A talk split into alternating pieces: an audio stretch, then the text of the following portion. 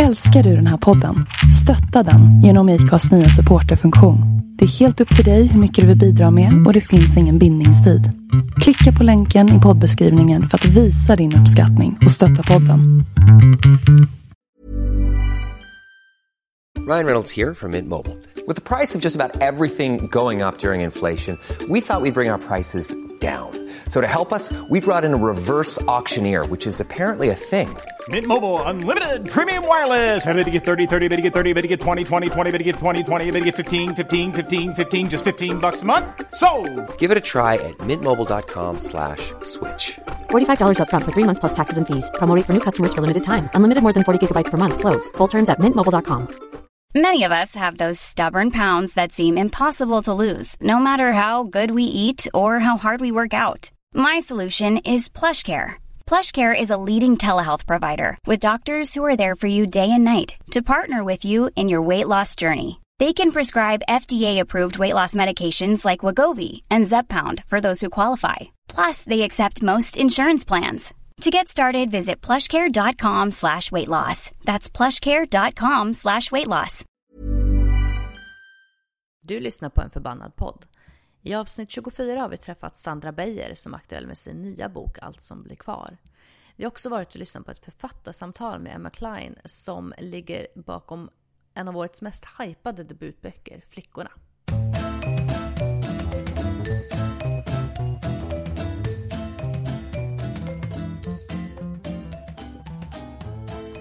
Hej Katta! Hej Sofia! Hur är läget? Ja, Hej lyssnare! Fan då! Hur är läget nu? Ja, nu är jag lite förbannad för att jag inte fick säga till lyssnarna men det passar väl bra. Vi är ju trots allt en förbannad podd. Ja, vi är faktiskt en förbannad podd. Ehm, och vi har träffat Sandra Beijer. Det har vi. Vi var hemma hos henne i fredags. Mm. Eh, Och pratade om hennes nya bok Allt som blir kvar. Och Som vi- kommer när som helst. Den kommer när som helst. Jag eh, tror att den kanske släpps nu i samband med... Hon kommer vara en hel del på bokmässan som är den här veckan. Eh, vilket innebär att jag kommer vara tvungen att strypa alla sociala flöden för jag kommer vara extremt avundsjuk på alla som befinner sig på bokmässan. Jag känner inte så här, åh vad kul för er, utan jag bara känner så här, fy fan vad tråkigt för mig. Mm, bokmässan är rolig. Jag skulle vilja åka till bokmässan och jobba igen. För det är sjukt kul att jobba där. Eh, Men jag vet inte om jag vill åka och gå omkring för att jag har så mycket böcker jag vill läsa. Jag orkar inte hitta fler. Alltså jag vill ju åka och gå på alla de här författarsamtalen och föreläsningarna och så insåg jag att Lisa Julie är där och pratar också. Då blev jag lite såhär, åh! Hon är en av mina favoriter. En av mina dröm, alltså om man skulle säga så här, dröm, dröm, dröm, dröm, drömgäster till podden. Skulle vara ganska awesome med Lisa Julie faktiskt. Min är Matt Damon. Ja. När han skriver en bok så kommer ju han självklart att eh, vara med. Varför låter min mobil för ens? Det är ju inte helt ovanligt. Eh, nej, det är ju inte det. Det händer ju både i intervjuer och i andra sammanhang har vi fått erfara med min mobil. Men snart ska ni få lyssna på Sandra Beijer. Då pratar ju vi om vad vi är förbannade. Faktiskt. På, ja, Eh. just det. Så vi behöver inte prata om det nu. Även Nej, det jag känner dock att jag har byggt upp så himla mycket annat. Så jag kanske kommer nämna någonting efter intervjun. Ja. Eh, Efter intervjun kommer vi också prata om eh, att vi var och såg Emma Klein på Kulturhuset. Och jag tänker då passa på att prata lite om Flickorna som jag också har läst. Ja, Som Emma Klein har skrivit. det Ja. tycker jag du gör rätt i. Och Ja. eh, jag har varit på ett stort kulturevent. Just det, det har inte Som jag jag. tänker prata om. Kul för dig. Eh, Men nu lyssnar vi på Sandra Beijer. Ja, tjing! Sandra Beijer! Hallå! Välkommen till en förbannad podd. Tack! Vi har eh, trängt oss på här hemma hos dig Exakt. denna fredag förmiddag för att prata, prata om din bok som släpps typ nu. Ja men typ. Ja. Jag vet inte riktigt. Du men... fick den från förlaget igår såg Ja, jag på Instagram. har liksom första exet från tryckeriet. För att kolla att allting stämmer. Liksom. Hur känns det att få sin bok hem i, eh, i Ehm, handen? Det är lite gråtmilt, Det är det. skulle jag säga. Det är liksom, jag blev lite, ja men typ lite ledsen. För, fast på ett bra sätt. Mm. Det kändes såhär, um, Gud vad skönt att jag inte behöver skriva mer för det Men samtidigt blir det ändå inte lite, man har blivit kompis med dem i boken och varit nära dem så himla länge och sen är den liksom färdig. Ja, det är den i och för sig innan den kommer i tryck. Men att det blir, blir lite som en skilsmässa sen, eller liksom ett avsked. Blir det... Alltså jag vet att många säger att det är så, jag känner inte så. Jag Nej. känner bara bye bye. så jävla färdig. ja, nej. Vi ska prata mer om din bok, eh, Allt som blir kvar. Ja, ibland så blandar jag ihop boktitlar. Väldigt Ja, oproffsigt av mig. Men, eh, lugnt. det ska vi prata om. Men först så vill vi gärna höra, är det något som har gjort dig förbannad senaste tiden? Eller jämt. Eller jämt. Eller jämt? Uh, gud. Ja men typ det senaste jag blev sur över, det var nog... eh, alltså såklart män liksom. Ja. Killar, inte så konstigt. Men hur, och det här är ju såklart en klassiker, men att de tar sig själva på så stort allvar gör mig eh, galen. Och det, nu vill inte jag hänga ut några namn, men det var i en gruppchatt bland liksom vänner. Eh, och det är lite vad man får stå ut med om man nu ska ha många killkompisar. Att ibland så blir de liksom stötta som att de vore sju år och har skrivit, gjort en ful teckning. Alltså det är lite roligt för jag pratade med min mamma precis innan jag åkte hit. Eh, och just det här att det är väldigt svårt för oss som kvinnor att kritisera män utan att få så mycket skit för det. För de blir väldigt, väldigt stötta. Jag tänker, det, när man skriver, folk skriver krönikor och handlar om män eh, så, så liksom bara blommar ju näthatet upp på en gång. Visst. Gentemot, om det är en kvinna som har skrivit texten. Eh, de verkar vara väldigt Jag läste precis ehm, Alla borde vara feminister, heter den va? Hon skriver ju, väl, den, den är ju bara, vad är den, 23 sidor. Det är ju ett tal som mm. Chimamanda höll. eh, Ja, det är en sån här TED TED-talk. Talk, Ja. Så var det. Eh, Men då skriver hon ju också om det, hur vi uppfostras till att kvinnor uppfostras hela tiden till att vårda mäns egon. Eh, Och ja, det är väl där man gör. När man inte vårdar egorna så är det så oerhört känsligt. De blir så fragila de här manliga egorna av visst. att hela tiden vårdas. Visst. Så när någonting går emot så jag, jag, jag delar din vrede. Ja, ja men det är intressant för att det är alltid så här, ja men det är tjejer som är de lättstötta, det är tjejer som man inte kan ha i ledningsgrupper, det är tjejer som är jobbiga och som kompisar. Det var- Men så är det är ju precis tvärtom. Faktiskt. Det här måste ju vara någonting som män projicerar på kvinnorna för att de känner det här i sig själva Jag tror egentligen. exakt att det är så. Eh, det är helt galet. För det, det, hör man ju väldigt, väldigt ofta som tjej. Ah, men tjejer, man kan inte umgås tre tjejer. Då är det alltid någon som blir utanför. Man bara, men, Bullshit. men då? Och också det här när man är i en heterorelation, att man lätt blir den sura flickvännen. Ja. Fast det kan vara så här, helt klart snubben som inte alls har respekterat den. Men man är ändå den sura flickvännen. Man är gnällig. Ja, man har mens helt enkelt. Ja, bara, men vadå, låt honom skita i dig och göra precis vad han vill. Eller, liksom, eller vad han nu gör. Ja. Skämtar nedsättande på din bekostnad inför Jag blev andra. riktigt förbannad där Ja, det. härligt. Ja, nej, men aldrig mer dalta med snubbar. Alltså, jag är bara så här: skärp dig. Ja, Gå, gå och sura i ett hörn och kom tillbaka för du beter dig som ett jävla kid. Ja, Ja. precis. Och där, Amen. när man som Ja. tjej då blir sur, då får man ju alltid höra att man har mens eller? ja. Men de då? Ja, men alltså, Alltså, om någon menar- skulle säga det så skulle jag bli så galen. Alltså jag tror inte... Eh, och oavsett om man hade haft mens eller inte så är ju känslorna fortfarande verkliga. Ja. Så är det ju. Så Precis. att, eh, fuck you Ja. men. Mhm. Ja. Indeed. Vad är ni arga på? Eh, Så ja, mycket män. Ja, jag känner att jag är arg på det här också nu. ja, Ehm. även män. Jag, jag fick ju, jag röt ju som en lejonhona på grillen i Skogås centrum här för, för förra helgen. Vi var på teater med barnen. Jag kände mig väldigt kulturell. Ehm, det var- det var en lång förmiddag, vi hade hunnit med ganska mycket. Vi brukar vara ganska lata, sitter hemma och pillar oss i naveln ganska mycket på förmiddagarna. Men vi gick faktiskt på teater och såg Den lilla farbrorn. Ehm, och sen så skulle vi gå och käka lunch på grillen.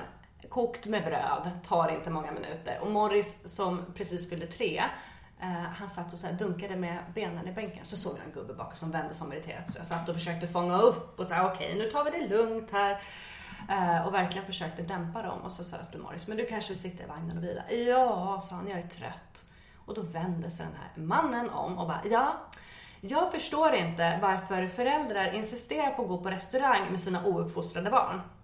Kan Jag man bara- inte få äta en kokt med mos i fred? Restauranggrillen. Mm, det här är Skogåsgrillen. Den ligger i Skogås centrum. Ehm, jag ehm, blev jättearg och jag lät honom veta att jag blev arg kan jag säga. Jag blev den här som faktiskt stod till slut och skrek åt honom. Eh, inte alltid helt värdigt känner man sig efter. Så jag skakade av ilska efteråt. Jag gick hem och grät lite för att jag var så arg. Eh, men det var väldigt skönt att jag faktiskt bara, nej men hör du, backa här. Eh, och sen när han bara vill, inte vill ge sig, för det är klart han inte ville. Han var ju en man som blev åtsagd av en kvinna. Eh, så till slut så ja, så jag kallade honom rövhatt. För det är ett bra Nej, ord. Han var en rövhatt. Jag gillar rövhatt. Eh, alla, alla på grillen satt ju och tittade och bara, vad är det här för någon galen människa? Men jag kan vara den galna människan. Och jag tänker, var, jag bloggade om det, det var rätt många som sa, men vad skönt ändå att dina barn också fick se att du stod upp för dem. Jag tror kanske inte att de är gamla nog att förstå att det var det jag gjorde, jag stod lika mycket upp för mig själv i min egenskap av mamma, för man blir ganska ofta hatad på när man är ute med stökiga barn.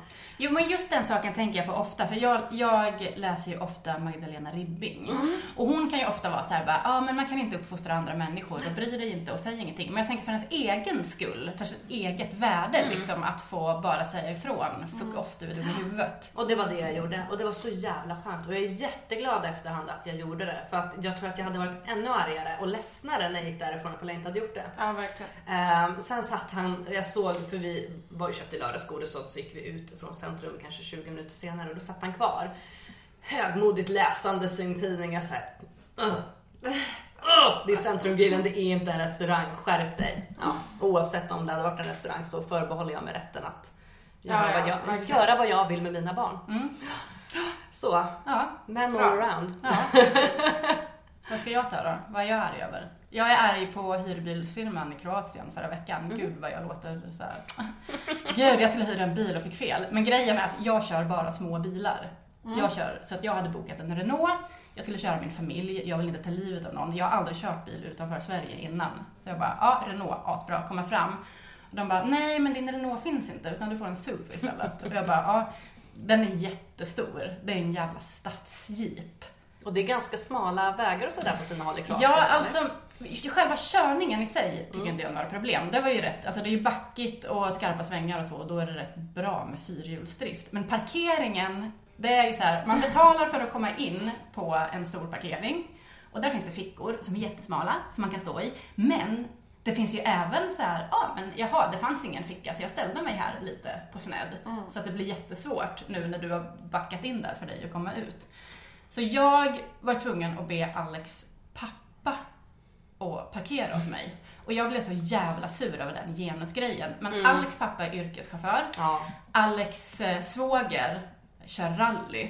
Och sen så då jag. Och jag var den som fick skitbilen som var typ, ja, som, Som en jävla buss. ja, som en pansarvagn. så det var jag jävligt sur över. Och jag bara, för det är ju lite så också att just det här köra bil och det har ju så länge varit så här ägt av att det ska vara liksom ägt av det, det manliga attributet, att det är sånt som män gillar och sådär. Och jag gillar att köra bil. Eh, Men jag är också ganska ängslig i bil ifall det är en stor bil som jag ska parkera.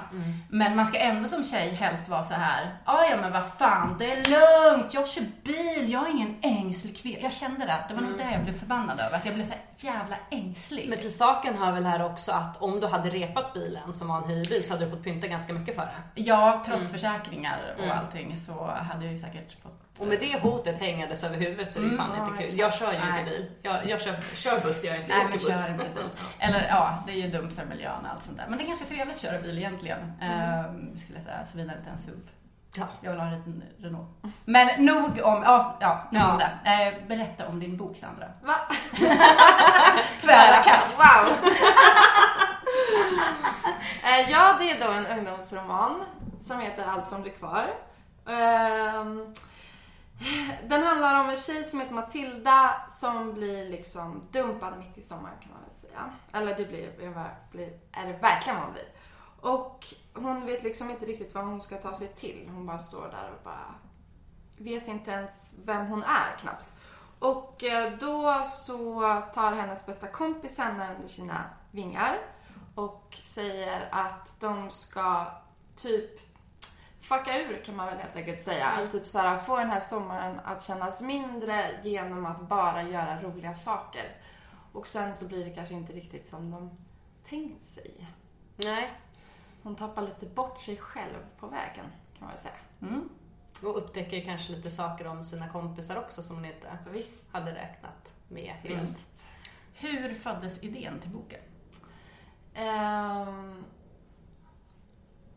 det är en svår fråga att svara på. För att egentligen hade jag en annan...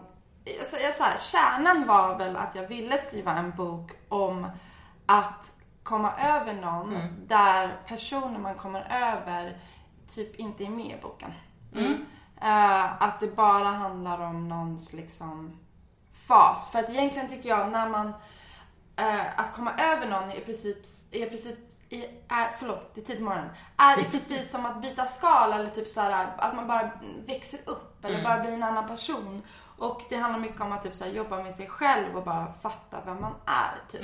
Och eh, han, den här killen dumpar ju henne på sida ett. Och eh, det är redan då hon liksom tappar bort sig själv och inte riktigt vet var hon har sig själv. Och sen försöker hon liksom hitta pusselbitar genom boken. Och det var väl typ där, lite det. Och också eh, när jag var med om mitt förra breakup så fick jag också gå igenom det själv för att vi bodde en, inte ens i samma städer. Och ehm, det var liksom klurigt. Ehm, så ja, så.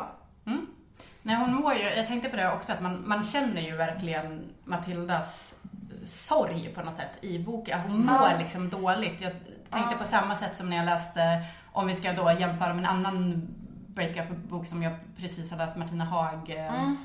Fanken heter den? Det är något som inte stämmer. Precis. Att jag också tänker på sättet som, som hon beskriver eh, inte så mycket bitarna liksom, om deras relation utan själva lämnandet när hon mår så himla dåligt. Att man sitter liksom och känner det själv när man läser boken. Ja, man känner liksom hur man faller ner i den här avgrunden av desperation Ja. som det blir väldigt påtagligt. Ja, man är ju desperat Ja. Ja. eh, usch. Och också att det får lov att handla mer om henne än just om eh, den som har lämnat. Ja, precis. Det är ju knappt ens fokus på vad det är hon saknar med honom utan mer bara liksom hur hon bara typ krackelerar i sig själv. Ehm, ja. Hur länge arbetade du på boken? Hur länge ska, liksom från... Alltså ganska länge. Ehm, två år ungefär. Men mycket så här, inte liksom heltid två år. Ja. Ehm, men två år fram och tillbaka. Ehm, den, jag tyckte det var svårt att skriva en andra bok. Jag har haft väldigt mycket skrivkamp. Ja, men det kan jag förstå. Din första bok, det handlar om dig. Eh, fast du har haft någon liten, du har haft någon kort liksom novell som, du har, som har publicerat. Odjuret. Ja, djuret. Men den Djuret, kom innan eh, första boken. Eh, men det handlar om dig. För den, och där, där är en lite yngre person vi följer. Ja, precis. Hon är 15. Ja, hon går i högstadiet. Ja, ja, hon börjar i gymnasiet. Ehm, det var ett tag sedan jag läste den. Ja, det det är helt, helt. Du kan fråga mig. Jag, jag sitter här. Är det, stämmer det att du skrev den på din mobil? Jag Ja. tycker det är jättefascinerande. Ja, men jag skrev inte hela boken, men jag skrev stora delar, typ 60-70 procent. Eh, och det var för att jag, alltså när jag skrev den så jobbade jag på kontor och bloggade på kvällarna och också skrev kröniker i, i olika tidningar och då var det som att det inte fanns någon annan tid att skriva den här boken på än typ när jag satt på tunnelbanan eller gick på gatan och då blev det så här, följde sig väldigt naturligt att skriva på mobilen. Var det någon app då? Eller var det liksom Nej, det var bara i anteckningsfunktionen. Jäklar. Det, man kan nästan, alltså om man vet om det så kan man nästan se det i boken för att varje sida är ett nytt kapitel. Och det är för att det var en ny anteckningsfunktionssida. Ja, just Alltså, det. ni? Ja, jag, jag förstår. Ehm, jag tycker, det som jag tycker om med ditt alltså, man ser verkligen dig i Ja, dina fint. böcker. Eh, man känner igen sig från bloggen. Du har ju, eh, det måste vara en av Sveriges mest vällästa och välkända bloggar. Ehm, som, och ditt språk är ju väldigt poetiskt. Eh, lite prosa snarare kanske än en sån här klassisk ungdoms och young adult bok. Ehm, och vi sa det, det, jättefint språk som du skriver med.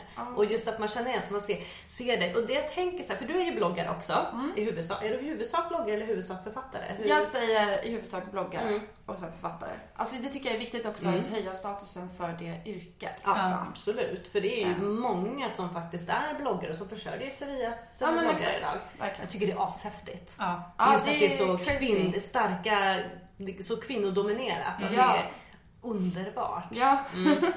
Eh, Jag lyssnade ju på dig på uh, Bibicon också i. Mm. i våras. Gud, det känns som att det var alldeles nyss. Ja, det var känns som typ förra veckan typ. Ja. Och det var också väldigt spännande Ja, att höra liksom den delen. Men som bloggare, alltså jag har ju lite svårt att läsa dina böcker utan att placera in dig som huvudperson Ja. i böckerna. Nej men det förstår jag. Det är nog jag också. Mm. Ja, och, det, och så är det väl när man skriver. Det, det blir ju ofta, även om det inte är självbiografiska böcker, så hämtar författare ganska mycket från sig själva såklart. Såklart. Eh, något annat vore kanske nästan konstigt. Och speciellt när det handlar om så här personliga saker också som uppbrott och kärlek. Så det är väldigt lätt. Man har ju ett stort arkiv Mm. eh, av grejer att hämta. Ehm, hur... Hade du någon fråga om... ehm, Jag, jag tänkte mest på det här just med hur statusen är att eh, man blir ju lite, ja, folk ser ju ner på en lite som bloggare. Eh, det, där kan vi också ta upp från Kroatien. Alex, nu hänger jag ut folk helt här i bild här. Alex pappa och svåger. Jäklar vad de mobbade mig för att jag hade en blogg hela tiden. Man, Ska du blogga om det här eller ska du blogga om det här eller? Och man bara, ja men ert intresse är bilar. Fuck off. Det är Alltså, skittråkigt. ja. Alltså vad, och verkligen så här för att göra ner. Men har du känt det, menar, att, har det varit svårare för dig som, att vara författare att bli tagen på allvar på grund av att du har en blogg eller har hjälpt dig tack vare att du har en blogg? Eh, rent alltså- generellt hur folk bemöter dig Ja, som jag författare. förstår. Jag förstår. Alltså jag tror att det, typ så att det exemplet du tar och frågan du tar är så två olika diskussioner. Mm. Därför, att, därför att de som säger att det är töntigt eller liksom, de Mm. har inte koll. Nej. De Nej. vet inte. De, Ofta är det de folk som inte läser inte bloggar bevan-. Exakt, de är Mm. inte bevandrade i den världen. De vet inte vad det är de inte gillar. Nej. Medan jag skulle säga typ så här då den här mer kulturella världen, så här författarvärlden Mm. som man då hamnar i om man har skrivit en bok. De är ändå ganska pålästa eller liksom vet vad det finns, att det finns olika bloggar. Det finns Ja. sportbloggar, det finns modebloggar, det finns bloggar om litteratur och bokbloggar och så- etc. Så att jag har inte känt att liksom att jag kommer in med en låg status Nej. i den världen på grund av att jag har en blogg. Snarare, eh, eller så här, för att fortsätta det. Jag tror snarare att det har hjälpt mig eftersom eh, också så här, mitt förlag ser bara wow, hon har den här plattformen. Hon har alla de här tusentals människorna som vill läsa vad hon gör. Och, och att då är de väldigt öppna med mina idéer. Jag bara, får jag publicera första kapitlet i boken eller får, kan de döpa karaktärerna? De säger ja. Ja, för du är involverad och det känns som att du har en väldigt fin relation till dina läsare också. Absolut. Ehm, och jag älskar, det är inte många kommentarsfält som jag tycker om för att folk kan vara så elaka i kommentarsfält men du har ju ett väldigt fint kommentarsfält. Ja, men verkligen. Eh, Folk delar med sig av tips, ställer frågor, efterlyser vänner. Mm. Ehm, och visst, är, har, visst har de namngett någon karaktär i boken Ja, nej, också? men på den första boken fick de namngiva alla karaktärerna. Jaha. Eh, Så det var ju kul. Mm. Eh, I den här boken har de inte fått det. Nu räcker det. Nej, men man vill inte göra om samma grej igen. Eh, Men jag tror, eh, på det sättet tror jag att bara har hjälpt mig. Däremot så tror jag att eh, när jag till exempel träffar människor, eh, alltså typ som typ min killes släkt. Alltså då är jag såhär, jag jobbar som heltidsbloggare och säger det lugnt och tittar dem rakt i ögonen.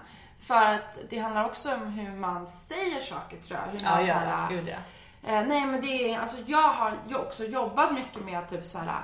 Jag måste säga mitt yrke rakt i, i ryggen med rösten från magen för att de ska fatta att, att det här är inget som jag sitter och gör liksom med vänsterhanden. Nej, nej. Utan, eh, gud jag vet inte om jag alls kommer jag frågan. Men det är därför jag också försöker säga, det är därför jag också säger alltid författare, eh, också tycker jag författare är så här svårt att säga att jag är eh, fortfarande. Men då kommer det som tvåa.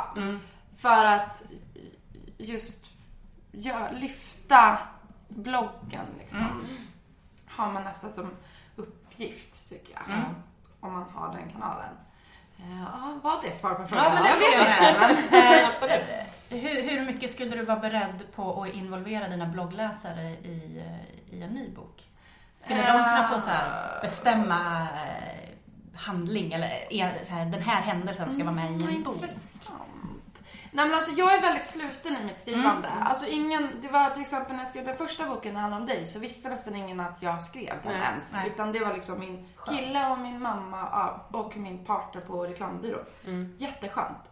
Så att när jag sen fick bokkontraktet då var folk liksom förvirrade och bara När har du Va- hunnit det nej, här? Nej, de, de fattar inte vad, vad är det du ska ge ut liksom. Nej. Alltså är det din blogg eller är det krönikor? Jag bara, nej alltså jag har skrivit en roman. För att de visste inte ens att jag hade gjort det.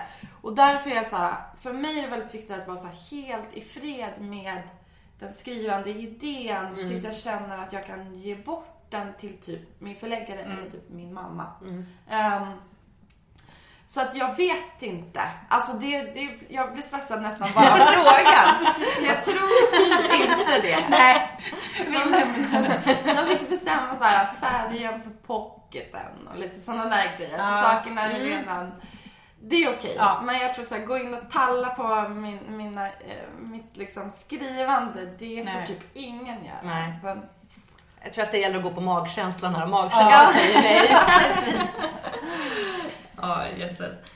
Um, gud, vad var det? Nu glömde jag helt bort vad det var jag skulle fråga. Jo, men no stress. ditt, alltså, du har ju bloggat länge.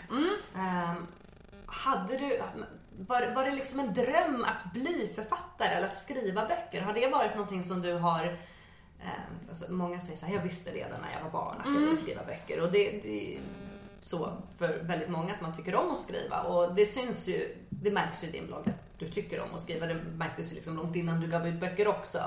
Eh, men har det här, är det liksom en dröm som har gått i uppfyllelse att ge ut böcker som tas emot bra också? Det... Ja, hittills. Eh, jo men det är såklart. Alltså jag tror att alla så skrivande personer alltså, har tyckt om att skriva länge. Jag ville bli författare när jag var liten liksom. Och sen så blev jag tonåring och tänkte att det kan man inte bli. För det tjänar man inga pengar på så då började jag bli journalist. Och sen så gick jag ut skolan och bara, jag vill inte bli journalist för jag vill ju hitta på saker. Började jobba med reklam. Och sen började jag blogga och då var det så här den perfekta världen av allt typ. Det är så här pyssligt och man kan skriva liksom, man får feedback direkt och så här. Jag tycker så här, bloggen är så ultimat. Ja, det, är ju, man, det kan ju verkligen bli det man vill att den ska Ja. bli. Man har ju helt fria händer Ja. i sin egen blogg. Vilket är fantastiskt. Verkligen. Och med det så fick jag ju också Alltså redan innan jag ens hade någon tanke på att skriva en bok så blev jag liksom uppvaktad av förlag som Mm. var så här: vill du skriva något längre? Och jag menar, det är så här, att få den så här pushen i självförtroendet var fantastiskt. Och sen eh, så fick jag jobb som krönikör på Svis Mode som inte finns kvar längre. Eh, och fick så himla fin liksom, feedback både av liksom, i tidningen men också av mina läsare. Och det gjorde att jag, för då var det så himla länge sedan jag hade skrivit liksom skönlitterärt på mm. det sättet. Då kände jag så här, men gud jag kanske kan göra det här. Det kanske, ja det här kanske är någonting som jag är bra på. Så att då började jag skriva en bok. Eh, och sen blev det en bok. Eh, så att jag tror att jag hade aldrig skrivit en bok om jag inte haft bloggen. Eller då kanske jag gjort det när jag var 45. Liksom. Eh, så att liksom, det var självförtroendet jag fick som gjorde att det kunde bli något, tror jag. Jag... Eh, ehm, för väldigt många år sedan, 2011 tror jag det var, eh, så, så twittrade jag under en period. Eh, och så hade vi en liten Twitter-träff och eh, så var det en i sällskapet som, började, som pratade om, om just dig och din målmedvetenhet. Ja. För jag tror att om du precis hade flyttat till New York eller om du skulle När jag flyttade Ja, 2010. pre- ja, precis. Och han var verkligen så här. Fan, så här, i egenskapen avundsjukt beundrande. Bara, hon bestämde sig för att dra till New York och så bara lyckas hon. Bara, allting jag bestämmer mig för är så här. Och jag ska känna lite likadant. Man bara, det här ska jag göra. Och sen rinner det lite ut i sanden för att man orkar inte. Men det känns verkligen som att det är så här. Eller den uppfattningen jag har fått eh, av, av dig som eh, betraktare utifrån. Liksom, att nu, du bestämmer dig för någonting och sen så väldigt målmedvetet Ja. så arbetar du för att nå dit. Liksom. Ja, men så är det nog med allt. Ja. Alltså verkligen. Men det ligger ju jäkligt mycket svett och tårar Ja. och samlas här tillbaka. Alltså jag menar, alltså bara det här med att flytta till New York var något av, det var svårt alltså. Ja, jag kommer ihåg när du väntade på ditt visum för Ja. du drog ut på tiden. Ja, gud, advokater och gud, det var, och samma sak med boken. Liksom. Alltså det är ju, alltså visst jag gör saker, men det betyder ju också att jag offrar andra saker Ja. liksom. Hur tar du dig upp från stunder av tvivel? Så att säga? Och både när det gäller skrivande och sen kanske liksom rent så här i allmänhet. Ja, När du Ja. känner liksom så här bara, "Aj, fan nu skiter det sig. Men arbetar Gud, jag det vet det? inte. Alltså jag har ju liksom ringt till min förläggare och gråtit typ och bara, det blir ingen bok. Jag vill inte ge ut den här skiten. Och då ju hon så här skrivit långa fina zoologiska mejl till mig. Eh, och alltså jag tror att det handlar om att ha så bra människor runt sig. Och sen så tror jag att det handlar om att när man så går ner i de allra mörkaste faserna, när man liksom bara, nej men fuck, det går liksom inte. Då kanske man inte bara ska göra det just då. Nej. Alltså det tog ändå typ två år att skriva allt som blir kvar och det är ju för att ibland gick det bara inte. Liksom. Och då gjorde jag det inte. Nej. För att varför göra någonting man må avstå lite av? Ja. Typ. Men det är ju också, eh, det är ju en bok med många, måste jag uttrycka det rätt så att det inte låter som, alltså det är många, hon mår ju dåligt och det är ganska, jag tänker på det är ganska mycket eh, alkohol och festande och sådär och jag som inte dricker så mycket längre blir så här, känner mig nästan full emellanåt när jag dricker. Att så här, vad jobbigt att vara påverkad så här hela tiden liksom. Att, och, och hon blir väldigt sjuk, eh, Matilda, vid, Ja. vid något tillfälle också. Man bara känner så att man mår så dåligt. Ja, det är inte så Eh, kul. Nej, det, det är Nej. lite feel bad får man ju säga. Ja, jag gillar ju feel bad. Ja, jag gillar det också. Väldigt mycket. Eh, Men jag kände också att det var liksom så här känslosamt att läsa boken. Och jag kan tänka mig att det måste det ju också ha varit att liksom skriva allt det här då också. Absolut, absolut. Och det kanske också sätter då att emellanåt kanske man behöver en liten... Ja, men absolut. Men jag tror också att typ så här, för mig är det ganska skönt och terapeutiskt att lämna ifrån sig känslorna. På något vis. Alltså det är så här, så fort de hamnar där så äger jag dem inte längre. Nej. Så att man mår ju också lite bättre. Det är lite Sämre som terapi att skriva, skriva Ja. över det på Jag Matilda. tycker det. Nej, absolut, absolut. För det är, det är en ganska, jag sa det, det är en ganska febrig bok. Man känner sig lite såhär feber, Ja, men febrig fe- av den. febrig, Ja, det är bra så, känsla. den är väldigt känslointensiv är den ju. Eh, och också då hennes två killkompisar som drar, och de, de är ganska intensiva på sina håll också. Jag blir Ja. såhär Backa! Ja. Låt mig vara! Eh, så det, jag förstår att det måste vara Alltså skrivprocesser är ju inte alltid helt enkla vad jag förstått. Nej, absolut, verkligen inte. Ehm, Eh, Ja. Jag läste, nu kommer jag inte ihåg vart det var, jag läste en intervju med dig när du skrev om ditt skrivande och som, eh, eller när du pratade om ditt skrivande och jag som administratör måste jag säga det liksom, hur du beskrev hur du skriver en bok, att jag liksom älskade det här att du hade som ett bokskelett. Eh, och att det ändå hade liksom bestämt hyfsat bok, strukturen på Ja. boken och att du kan hoppa in och skriva lite eh, här och var nästan för att det- är liksom så uppstrukturerat från början. Ja. Jag vill bara säga att jag tyckte att det lät så trevligt. Tack, tack.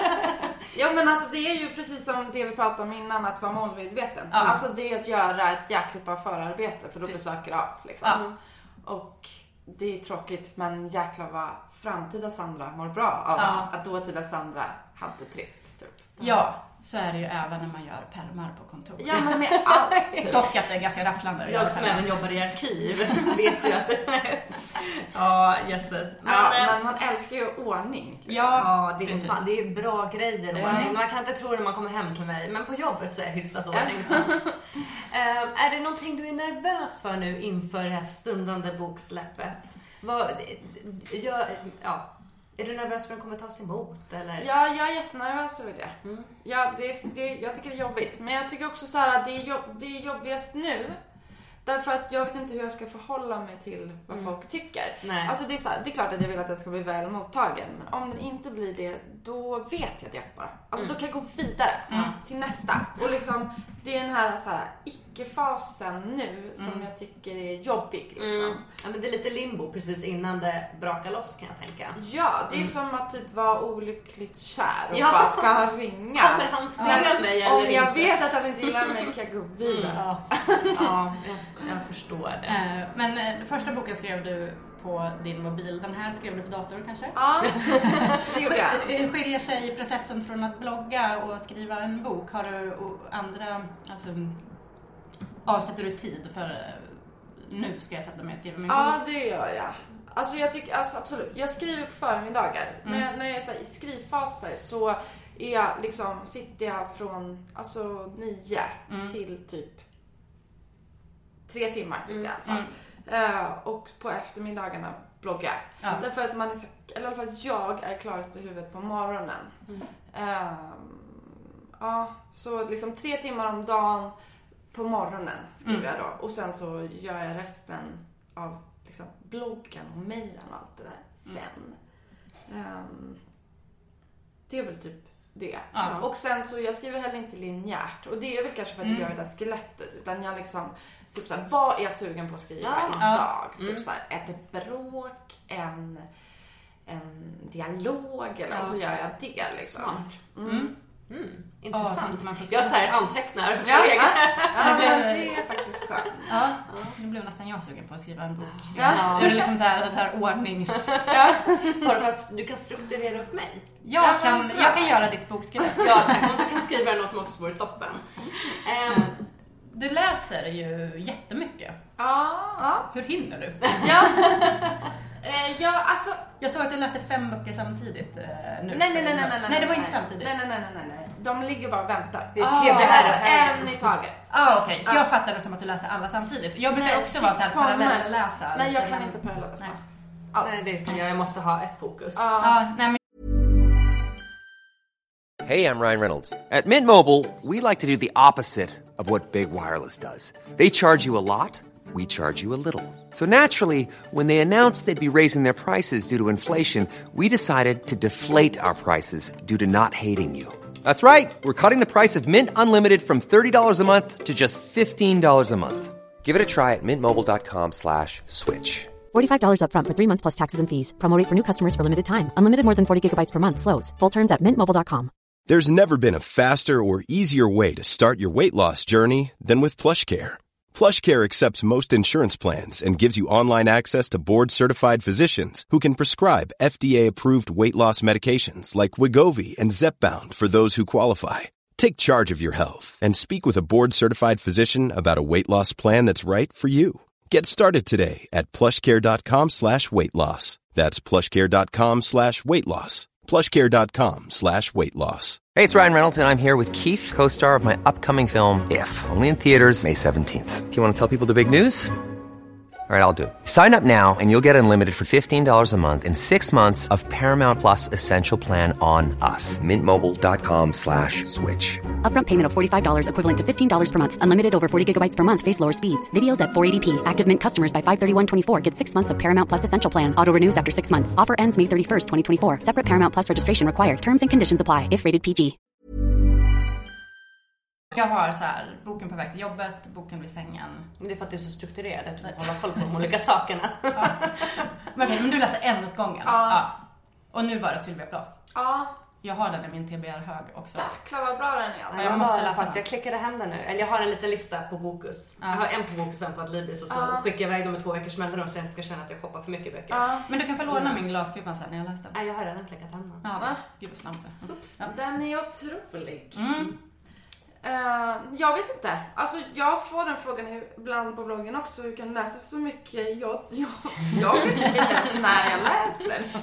Alltså jag vet inte riktigt. Men jag tror att jag läser så här väldigt korta sjok. Ja. Alltså jag läser typ så här 10 minuter, en kvart. Mm. Lite hela dagen.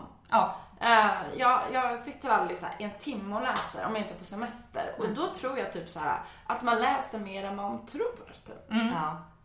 Men Ja. så mycket man plockar, plockar lite tid här och var. Ja, för o- ofta kan man ju tänka, eller kan jag vara så här att ja men, eh, ja men nu är det fem minuter kvar till bussen kommer, ja men då hinner jag ändå inte läsa någonting eh, under de perioderna som jag inte läser. Men om jag verkligen är fast i en bok så skiter jag ju Ja, i när bussen kommer. Den kan komma om en halv minut. Jag vill ändå liksom Verkligen. läsa några ord. Ja, men för det, vi har ju pratat om det här med läsflow och det handlar ju verkligen, det är som med så mycket annat att när man väl börjar läsa så är det så lätt att läsa. Mm. Men halkar bort, det är lite som träning för mig. Jag halkar Mm. bort från Ja. träning och bara åh, när ska jag hinna? Sen så tar det egentligen inte mer än 20 minuter att träna liksom Ja. med kettlebellsen hemma.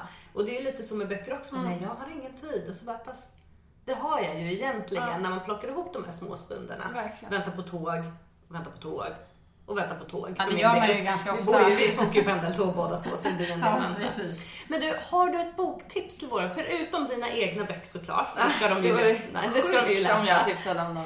Ja, jag skulle vilja tipsa om... eh, Men alltså, jag i så fall vill jag tipsa om Glaskupan. Alltså, Mm. Jag har inte läst klart den, men jag tycker den är och helt otrolig. Mm. Alltså, den börjar ju liksom väldigt glatt kan man väl säga. Hon, hon kommer liksom till New York och hon har fått ett slags stipendie där hon får bo på flickhotell eller kvinnohotell kanske det heter. Nej, typ flickhotell tror jag. Eh, Det här är typ i eh, början av 60-talet.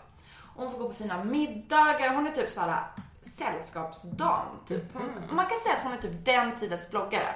Hon ska typ vara på ställen och fotograferas med folk och bara vara liksom hon är liksom cool bara. Och sen så kommer hon hem och bara inser att hon inte alls vet vad hon vill och hur hon mår och bara går in i typ tidens depression. Och sen handlar det om hur hon planerar sitt självmord. Typ. Och det... Gud, jag känner att jag redan älskar den här. Jag bara, feel bad. Nej men det är verkligen feel bad. Och det är ver- alltså det, och jag menar Silvia Plath tog livet av sig bara Mm. Ja, just det, det var precis efter. Exakt. Så att man kan ju verkligen känna så här. Allt är verkligen på riktigt Ja. på så många sätt. Och, Men ändå skönt att det är lite muntert i början. För har du läst Hustrun? Nej, Nej. eller um, Hausfrau menar jag. Nej. Nej. Alltså det, för där kan vi snacka feelbad. Från sida ett till och sen så är det bara, det blir värre och värre och värre och slutet är bara... Ja. ja, det är nog den mest feelbadiga boken jag har Ja, läst. jag, till och med jag ville läsa en positiv bok efter jag hade läst den. Jag orkar inte fler människor som wow. mår dåligt. Liksom. Så att vill du rätta, ja Hausfrau är mitt tips att Ah, läsa. Otrolig feelbad. Den har ju blivit mottagen rätt bra ändå. Ja. Och den, den är ju ganska ekivok på sina ställen. Så Jo, jag satt jo. med den på pendeltåg och såhär, ska inte folk läsa över axeln på mig? Vad ska de tro? Ja, det, det är mycket, ja, det är mycket knulla helt enkelt. Alltså, jag brukar, så med Haruki Murakami, han har ju såhär sex Mm. mm. stycken vid sidan. Det var också såhär rodnad på Ja, bussen. Ja, ja, om inte folk läser över axeln så ser de ju ändå på rodnande kinder vad det är som försiggår i boken. Verkligen. Men vi ska väl runda av där. Ja. Tusen tack för att vi har fått komma hem till dig och prata med dig om Ja. din bok. Jättekul att träffa dig och om ditt bloggande och skrivande om allting. Ja. Det var, har varit jätteroligt. Ja. Tack för att ni kom. Åh. Ja. Ehm, Ja. ja. Har vi något mer att säga? Nej. Tack och. Arrivederci. Arrivederci. And we're back. Ja, Sandra Beijer. Ja. Var det. Och jag- Vad roligt, det var kul. Eh, väldigt generöst att släppa in oss två förbannade tanter i sitt hem sådär på en fredag förmiddag. I Eh. sitt fantastiskt fina hem. Jättefint. Ljuset på toaletten. Jag ville egentligen sitta på toaletten hela tiden. Alltså det var tydligen så bra ljus på toaletten att Sofia gick på, bil- på biljetten på toaletten inte mindre än två gånger. Att jag ville sälja biljetter till toaletten. Så bra ljus var det. Nej men så att jag, ja, jag gick faktiskt två gånger. Eh, det var också för att jag eh, hade sovit lite och druckit typ fem liter kaffe innan vi gick dit. Och då var vi ändå där på förmiddagen. Ja. Eh, nej men det var jättetrevligt och väldigt kul att lyssna på henne prata om liksom sin skrivprocess och sånt. Jag är ju lite extra intresserad av sånt just nu. Mm. Eh, eftersom jag kom in på skrivarskolan. Eller boo! Jag menar, alltså jag såg ju glad ut när jag sa det. Det är ju inte våra lyssnare. Men jag menar tjoho! Jag Tack, säga. tack för allt ditt stöd Sofia. ja just Där det. kom min verkliga känsla fram. Jag menade alltså, jag menade tjoho. Åh, vad roligt. Ja, nej det där, ja förlåt. I nästa avsnitt, vad är du förbannad på Katta? På att Sofia aldrig stöttar mig. Varför gav du aldrig ut den där boken Katta? Nej förlåt. Ja, du- jag, jag eh, tycker att det är det- härligt. Ja, få- det vore ju kul om det blev en bok bara- av det. Men med tanke på hur mycket jag stretar med min text så det flöt på ganska bra tills jag började på skrivarskolan. Sen så gick det käpprätt åt helvete när man började få feedback på sin text som är amazing innan. Och sen så bara jaha, jaha, ni tycker så. Eh, Så eh, jag, Jag, eh, jag kände det när vi var ju som sagt och tittade på eller lyssnade på Emma Klein på Kulturhuset i Stockholm Mm. förra veckan. Ehm, och hon är 27 år och det här är hennes debutbok och hon är så ohyggligt framgångsrik. Hon var ju typ framgångsrik redan innan boken släpptes liksom. Mm. Jättehypad, väldigt trevlig att lyssna på och jag bara mhm. Du har säkert aldrig behövt ändra tempus på en historia. Då hade du inte suttit där. Då hade du suttit i ditt radhus i skog och varit frustrerad och arg. Så nej men det är jättekul buar- att gå på skrivarskola verkligen. Och samtidigt buar din poddkollega åt dig. Plus att jag även har kommit ut som någon som älskar att byta tempus på texter. Ja, då skrev jag Ehm. för alltså, en del av den här texten den ligger ute på min blogg och så råkade jag säga det till Sofia att det här är ju en del av texten som, eh, som jag ska testa att byta tempus på. Jag har jättesvårt att byta tempus för tydligen är jag helt insnöad på att skriva i presens. Jag var på Sofia bara ja. Jag förstår, den här texten är skit. Jag skulle också säga Nej men vad fan. Nej, Eh, men eh, så nu funderar jag på att bara låta Sofia skriva texten åt mig. Ja, och så jag sa alltså inte att texten var adress. skit. Jag kom ut som någon som gillar att byta tempus på texter. Saken är att jag skriver väldigt gärna egna texter. Jag är inte jättesugen på att skriva en bok faktiskt. Men Nej. jag är sugen på att få kritisera någon annans text och byta tempus på den. Eh, Jag tycker det är kul att ha en text och liksom få, ja, bita lite i den. Ja, Sofia är ju med. Städa, organisera texten. Administrera den helt Ja, enkelt. men faktiskt. Ja, ja. Det skulle jag göra. Men eh, för övrigt, Emma Klein var ju, shit vilken människa. Ja, hon var ju så extremt, eh, alltså hon, hon var så smart och trevlig. Alltså nu var det inte så att vi Mm, pratade och- med henne. Det var Ika Johannesson som led, ledde samtalet. Ja, och även Ika Johannesson tycker jag är helt, eh, ja en, en rafflande människa. Ja, skitcool och också väldigt insatt. Det märktes att hon verkligen hade läst, hon hade läst boken. Hon hade nog både läst den på svenska och engelska kan jag tänka. Ja. Ehm, Den svenska, jag har ju läst boken eh, och den är översatt av en kille som heter Christopher McQueen. Nej, hette han Christopher McQueen? Jag kommer inte ihåg det. I det. McQueen heter han efternamn i alla fall. Och det är en fantastisk översättning. Säger jag. Så, jag har inte läst den på engelska. Eh, jag är faktiskt rätt så sugen på att läsa den här på engelska. Den heter alltså Flickorna. Eller The Girls. Och det är ju då Emma Kleins debutbok. Och alltså den kan ju nästan Hon har inte... skrivit två korta noveller innan. Eh, hon har skrivit tre short stories som typ har publicerats i O Magazine och kanske New Yorker. Och, så det är liksom stora publikationer. Eh, och den här The Girls blev det tydligen budgivningskrig på. Jag tror att det var 12 förlag som höll på att buda på den. Ja men det är så det kommer bli för dig sen. Ja, ja, när du har absolut. lärt dig att byta tempus. Jag har bytt tempus när, du, när du skrivit om en text. Eh, nej, och 12 förlag och jag tror att det liksom landade på att de fick något förskott på 2 miljoner dollar enligt eh, amerikanska tidningar. Och det är ju sjukt mycket pengar. Det här är, jag tror att det är en deal på tre böcker. Så de kommer ge ut en bok till och sen så en novellsamling också under det här liksom kontraktet eller vad det heter. Mm. Eh, men flickorna, är, jag, alltså jag, när jag läste den tänkte jag ja, nej men den är bra. Så, eh, men jag, ju längre tid det har gått sedan jag läste den, nu är det liksom, jag läste ju, det var ju den här veckan liksom. Eh, ju mer tycker jag om den, alltså den har gripit tag i mig tror jag, den lever kvar. Jag bär den med mig. Eh, det handlar ju om eh, Evie Boyd som är 14 år. Och eh, lite vilsen. Eh, känner sig rätt ensam. Hennes mamma är sådär närvarande. Eh, hennes föräldrar har skilt sig rätt så nyligen. Och eh, mamman dejtar väl lite och finner sig själv. Det är 1969. Det är mycket chakran och new age och te. Eh, Låter väldigt du. Ja, ja men absolut. platta. Jag är ju väldigt hippie. Mm.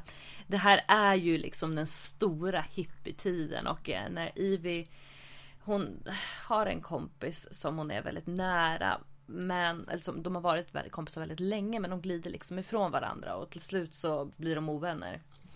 Och eh, Ivy går ner till parken liksom i ganska nära där de bor så får hon syn på en grupp med flickor. Och det är så boken börjar. Typ, it was the their laughter that made me look at them. Jag kommer inte ihåg själva inlednings... Eh, bara de första meningarna i boken. Liksom helt fantastiska. Både på svenska och engelska.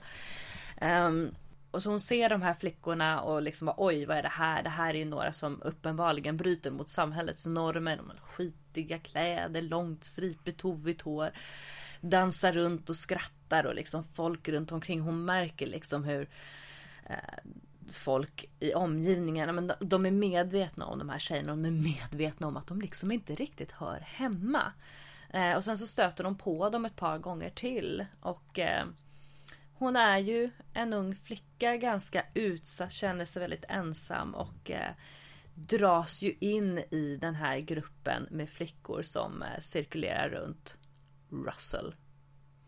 Som, eh, alltså den här historien är ju liksom löst baserad på Manson-familjen och flickorna kring, kring eh, Charles Manson, jag höll på att säga Marilyn Manson, different Manson.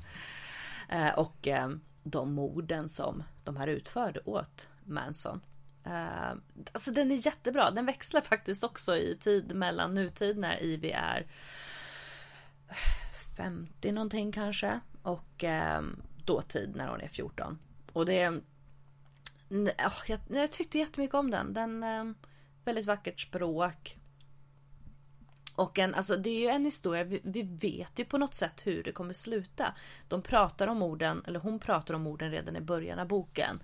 Så det är ingen hemlighet och eh, typ alla är ju bekanta med Charles Manson och eh, eh, det här mordet. Nu kommer inte jag ihåg vad hon hette, skådespelerskan. Sharon Tate. Precis. Som var gift med Roman Polanski. Ja. Eller tillsammans med, hon väntade ju hans barn när eh, hon Ja, blev... hon var väl till och med i åttonde månaden tror jag. Åttonde, jag tror, ja precis, åttonde månaden var liksom långt gången i graviditeten. läskigt. Och brutala mord. Eh, och det är ju det mordet som eh, finns med fast i en annan tappning. Det är inte Sharon Tate och det är liksom inte en gravid kvinna men liksom det är med eh, ett eh, ganska spektakulärt mord i slutet av boken. Fast som Mm. de hela tiden, den är liksom med eh, i boken redan från början. under, under den här kvällen. Jag har ju inte läst boken. Men jag har ju också varit en av dem som har varit så jäkla... Jag vet inte vad det är liksom. Jag var dragen till de här Manson-historierna. Mm. Säkert för att eh, det börjar väl med Spaghetti Incident 91, Guns N' Roses skitkassa. Fy fan vad dålig den är. Då, då gör ju Axl Rose det som ett dolt spår så ligger ju en Charles Manson-låt. Asså. Undrar om det kan vara första gången som jag riktigt, då var väl jag... Eller var det 93 den kom? 91 eller Oj, 93? nej det kan inte varit 91. För där kom väl User Illusion kom ju ut typ 91. När jag, Ja, när jag praoade på Konsum i nian. Och jag gick alltså ut grundskolan 92. Så 91 kom User Illusion. Eh, och Mm. Spaghetti Incident kanske kom först framåt 93, 94. Kan det vara så? Jag måste ju för fasen haft koll på det innan. I vilket fall som helst. Ja. Så kom den 23 november 93, googlade jag upp nu. Eh, jag, ja, jag har ju, jag skrev arbete när vi hade religion. Mm. Så jag bara, åh, det här är ju en sekt. Jag skriver om Charles Manson, det är religion. Och Mm. läste jättemycket om dem. Och eh, har läst böcker och sett filmer och allt möjligt. Så det kändes ju ändå ganska trevligt att följa med på den här kvällen trots att jag inte har läst boken än. Trots att jag vet- inte hade köpt en biljett åt dig från Ja början. men det gjorde ju det sen och Mm. nu kommer jag vara den osympatiska av oss i podden. Men... Jag köpte faktiskt champagne när vi var där. Det gjorde du. Eh, jo men de pratade ju om det då i alla fall om eh, just att det är så många som fascineras av Ja. Charles Manson. Eh, och eh, sekten och vad de gjorde. Han gjorde ju inte så himla mycket själv egentligen Nej. mer än att beordra folk att göra saker. Han är ju så sjukt manipulativ så att det är läskigt. Ja. ehm, Och de här flickorna mår ju inte bra liksom. Nej, och man ser ju liksom om man googlar eh, Manson family så får man ju upp alltså de här bilderna på, på flickorna. Eh, som han omgav sig med och som utförde morden tillsammans med någon snubbe. Alltså de ser ju det är nästan som vålnader. Det, de, här, de, man ser inte, det är ingen ånger, de ser bara lyckliga ut när de går där tillsammans på rad liksom mot rättssalen. Kanske inte mot rättssalen, de är på väg på bilden jag sett, men jag tänker att det är på väg mot rättssalen. Eh, Alltså, de Ja. gjorde ju lite en grej av vilka de var också. Att, att de var koncept. Så att de, de, gjorde ju, de visste ju när de blev fotade. Det är ju därför Charles Manson ser så jävla störd ut. För han ville ju liksom bli betraktad. För det är ju också någonting, det för det tror jag att jag mästade med det finns ju en och det nämnde de ju i det här författarsamtalet att just nu det är liksom mycket fokus på Manson och Manson-familjen just nu. Och så nämnde de en tv-serie, de nämnde aldrig tv-serien vid namn men jag tänker att de kanske menade Aquarius som finns på Netflix med David Duchovny. Eh, för där är ju också Manson han, jag har bara sett första avsnittet och eventuellt somnade jag till lite eller så satt jag och instagrammade. Jag inte börjat Som man gör. Eh, men jag tänker att jag ska faktiskt fortsätta titta på den för alltså det är ju som sagt det är ju lite det, man, man blir ju intresserad och jag vet inte varför det är så att just det här kanske är det att ehm, det är lätt, det är lätt att relatera till det är det ju förstås inte men jag tror att vi alla kan sätta oss in i hur det är att ha varit en ung tjej som under vissa perioder av livet kanske är mer lättpåverkad av starka manipulativa människor. Ehm, Men, men jag tror mycket handlar också om, för att jag menar eh, och vad hette det som, inte Knivsta, eh, Knutby. Knutby är ju lite samma sak. Man blir ju inte riktigt lika impad och bara åh, prällen. Fast det kanske är också lite... Jo men det har ju mycket Forsmo, Ja, där. Ja. Det har ju mycket med tiden, Ja. eh, musik, alltså populär, platsen i populärkulturen som det här ändå har fått. Ja, för alltså det har ju fått en enormt stor plats i populärkulturen. Det har gjorts filmer, det har skrivits böcker, tv-serier. Och sen Eh, också att det var, vem mordoffret var spelar ju säkert in. Ja, det tror jag också. Att det var ju... För hade det inte varit Sharon Tate och hade det inte varit eh, hade det inte varit några kända människor, hade det varit en vem som helst. Så, så En man- förortsmorsa. Så kanske det inte hade haft samma genomslagskraft. Nej. Eh, Men sen som du säger också att det är ju liksom slutet av 60-talet, hippie. Och det här är ju också lite kul för det är ju extremt, det, det är trendigt att vara bohemisk och vara ett med naturen. Och det har jag absolut inga problem med, vara med ett med naturen. Någon kan ju vara det så länge det inte behöver vara jag. Usch. Naturen är smutsig. Men, eh, och just att det är så, liksom att vara hippie, det är lite skönt. Det är lite Ja, mysigt. Detta är Och- någonting som jag tyckte när jag var 16 och sen fyllde jag 17 och sen dess har jag inte förstått varför Nej, man alltså- kalla sig för hippie. Ja men jag kan förstå det. Jag har ju sett filmer som vad fan, The Doors filmer liksom. Och där är de så lite Mm. sköna hippies. Meg Ryan är skitsnygg med sitt långa hår och Jag vill se om den när jag är vuxen. För jag såg den när jag var 16 och var Mm. också såhär bara wow, gud, fasci- fascinating. Eller ja. Ja. så kanske jag vet inte hur sexig jag pratar. Boo, på det positiva sättet. Men... eh, Jo men och jag liksom, jag gillade The Doors, men det gör jag fortfarande på en rätt dag. Men jag kan ju säga så här att jag, eh, jag bakade ju kakor i helgen som jag sen kallade för hippiespyor. Eh, och just så efter jag har läst Flickorna så blir jag hyfsat osugen på att någonsin lockas av hippiekulturen. Och nu menar jag såklart som den såg ut 69 för som den ser ut idag. Eh, när folk, det är liksom det är ju inte några smutsiga kläder och stripiga hår utan nu handlar vi kläderna från Free People där en klänning kostar liksom 1500 spänn. Det är Ja. inte riktigt samma sak som att eh, man delar på en plastsäck där alla lägger sina kläder och så får alla använda det därför att allting är varandras. Man äger ingenting. Vi äger inte barnen. Barnen får bara vandra omkring och vara sina egna hopp. Sen ramlar du i poolen. Men han kan säkert simma om han försöker, om han vill.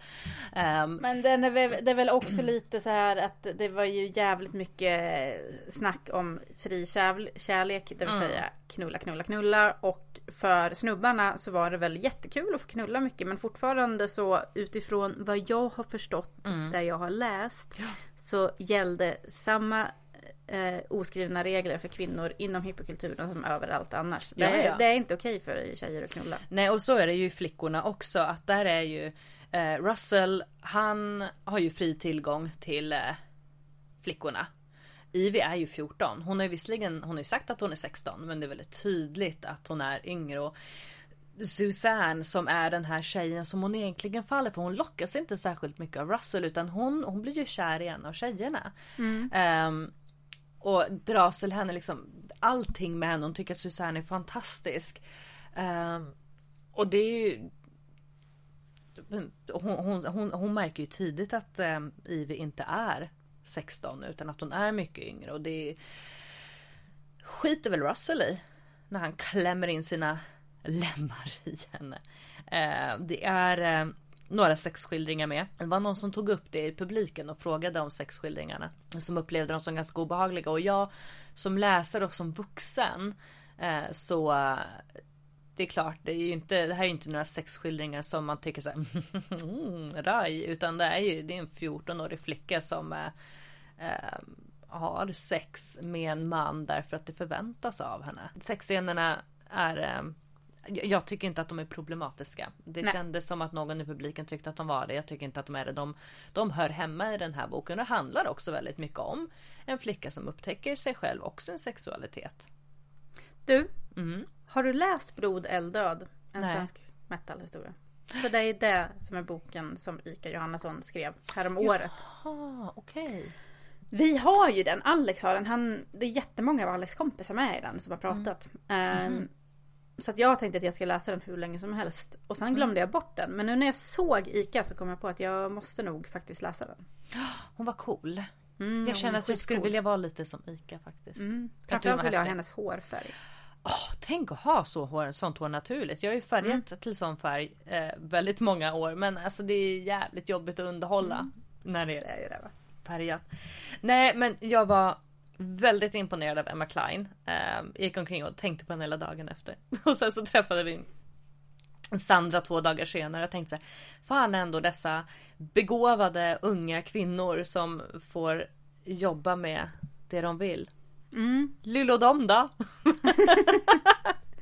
Men hallå, Ja, vi jobbar ju inom staten. Ja men det gör vi, jag älskar staten. Men just nu så tror jag att jag...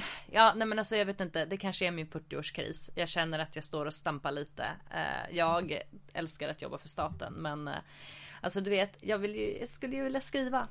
Eller göra smycken. Jag vet inte. Någonting kreativt. Du hade, men du har en kompis som gör smycken. Du hade på dig ett par örhängen som var så jävla snygga häromdagen som det var en kompis som hade gjort. Ja, eh, Lisa Hermelin heter Just, men hon har till och med ett coolt namn. hon. Hon har ett jättecoolt namn och eh, man kan köpa hennes smycken. Man kan faktiskt, Miriam säljer hennes smycken i eh, Malmö. Ja, på a Peck. Ja, och sen har hon ett eh, Etsy-konto. Och sen så finns hon på Instagram under Lisa Hermelin .com höll jag på att säga, men så slutar ju inte Instagram. Lisa Hermelin, Lisa med Z, Hermelin med E på slutet. Alltså, åh, det finns så många som gör så mycket roliga saker. Ehm, precis. och jag tycker att ehm, det vore ju kul. Ja, och jag har ju gjort en dem. jätterolig sak. Ja, vad har du gjort för någonting? Jag har ju gått på Berätta. Fantomen på Operan. Nej, är det sant? Och det var ju någonting som jag såg fram emot i något av de första avsnitten vi spelade in.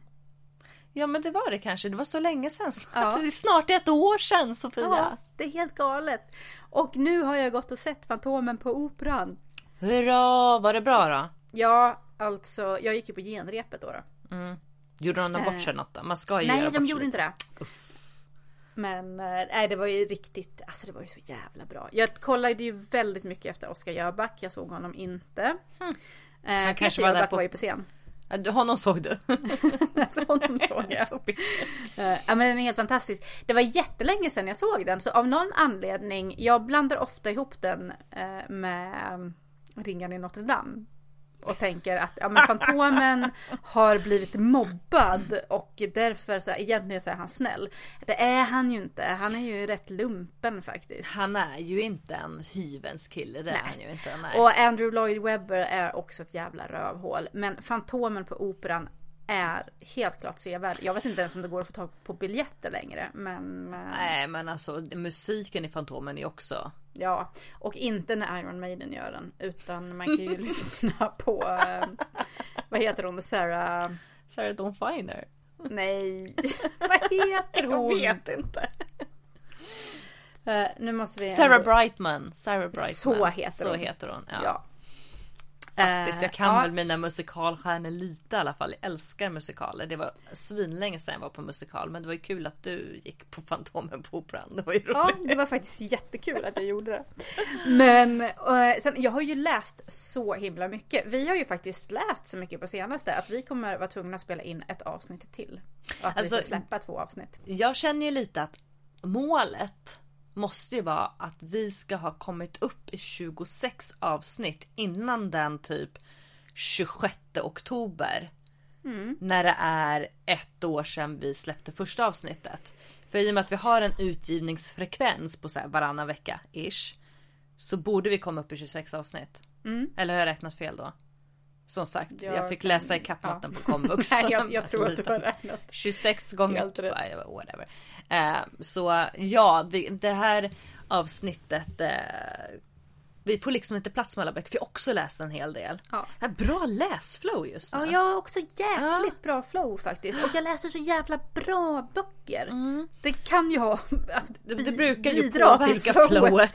Men eh, ändå att man... eh, Att jag har så här tur att jag har lyckats välja pricka liksom så många bra böcker i rad. Ja. Så jag har så mycket jag vill säga. Eh, jag har också väldigt många böcker på min att läsa-lista. Och vi, alltså det kommer ju hända lite saker här under våren. Eh, hösten menar jag, inte under våren. Under våren kommer det förmodligen hända massa saker. Men nu är det höst. Och vi kommer bland annat att spela in, ja nu kommer jag ju kalla det för en förbannad romance. Just Men det. eh, Ja. det är mitt arbetsnamn på ett eh, vi kommer att spela in ett avsnitt tillsammans med Romance-podden. Det kommer vi. Där Så Julia vi- Skott är med bland annat. Hon har också Ja. släppt en bok. Speaking of. Ja. Som också ligger i min att läsa hög. Fast jag Ja. har inte fått tag på den än. Men hon har ju släppt en bok om stickning som heter Håll käften när jag räknar. Den ser Eh. skittuff ut. Det, skyltarna gick förbi eh, litet nystan på Söder i... Mm. Du gick ju med mig för det var ju fredag som var i stan.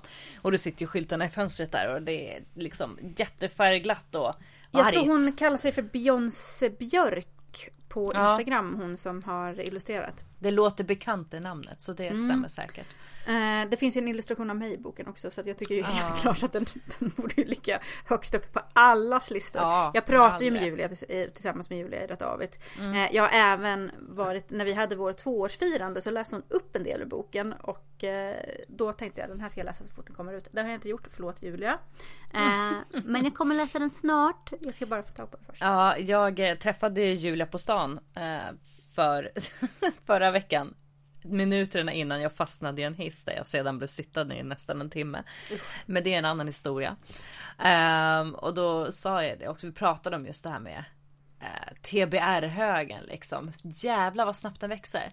Och så fort jag går in på Adlibris eller Bokus eller någon annan bokhandel så hittar ju ännu fler, ännu, ännu jättemycket böcker. Jag vill läsa så mycket, det finns så mycket böcker jag vill Det är läsa. galet. Och jag har liksom böcker hemma på vänt och det är både nysläppta böcker och det är gamla böcker och det är klassiker och så här. Nej, snart kommer jag säga upp mig för att läsa böcker. Ja, undrar undrar vad Perre kommer tycka om det. Jag vet inte. Sen, Ja, men han får väl jobba lite mer. Han kan väl jobba Och lämna dig i fred så att du kan läsa. Precis. Precis. Jag har i alla fall mitt nya lifehack som inte är något stort lifehack men jag byter ju ofta påsar när jag ska iväg. Eh, och packar om och håller på och sådär. Tygpåsar alltså. Ja, jag bara Nej. påsar. Jag såg och bara, jag har olika tygpåsar som väskor.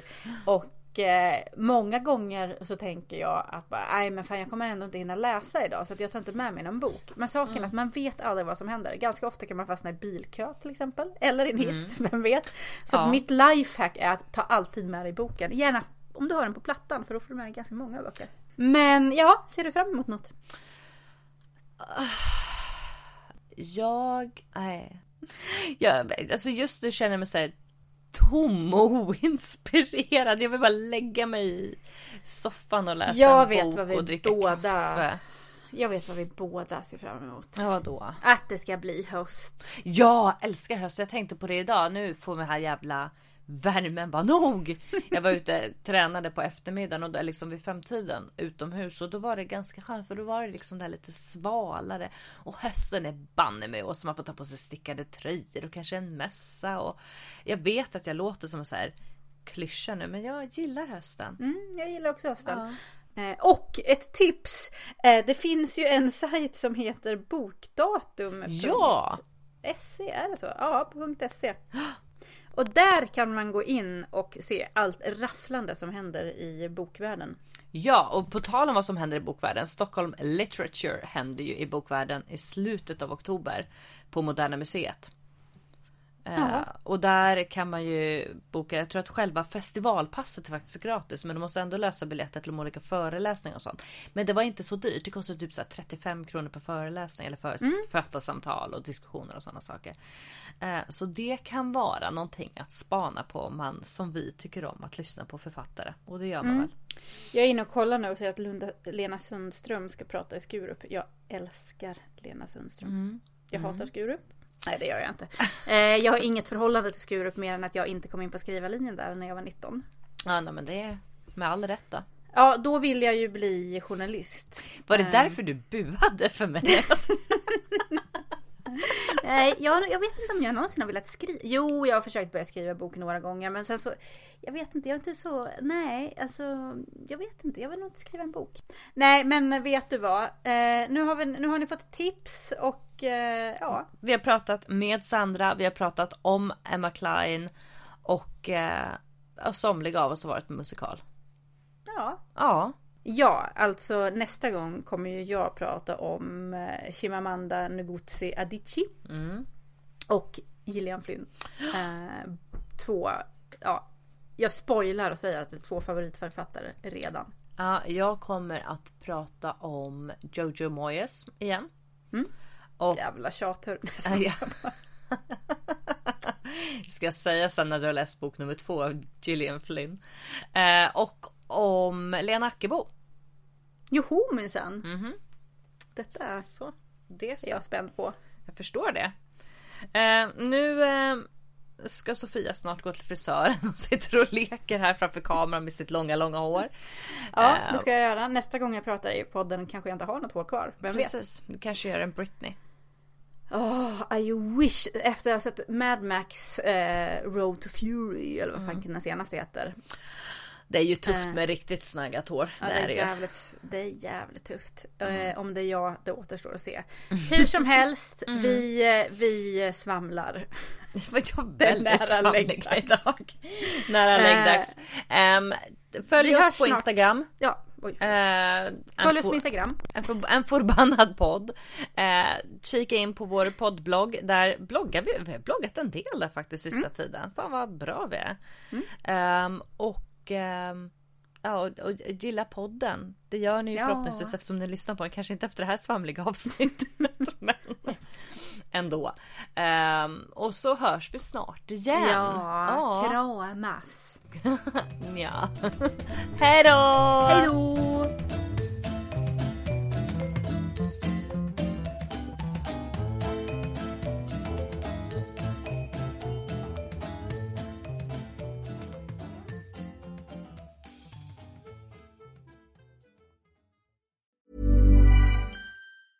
Ever catch yourself eating the same flavorless dinner three days in a row? Dreaming of something better? Well, HelloFresh is your guilt-free dream come true, baby. It's me, Kiki Palmer. Let's wake up those taste buds with hot, juicy pecan-crusted chicken or garlic butter shrimp scampi. Mm. Hello Fresh. Stop dreaming of all the delicious possibilities and dig in at HelloFresh.com. Let's get this dinner party started. Hey, it's Paige DeSorbo from Giggly Squad. High quality fashion without the price tag. Say hello to Quince. I'm snagging high-end essentials like cozy cashmere sweaters, sleek leather jackets, fine jewelry, and so much more. With Quince being 50 to 80% less than similar brands. And they partner with factories that prioritize safe, ethical, and responsible manufacturing. I love that. Luxury quality within reach. Go to quince.com slash style to get free shipping and 365 day returns on your next order. Quince.com slash style.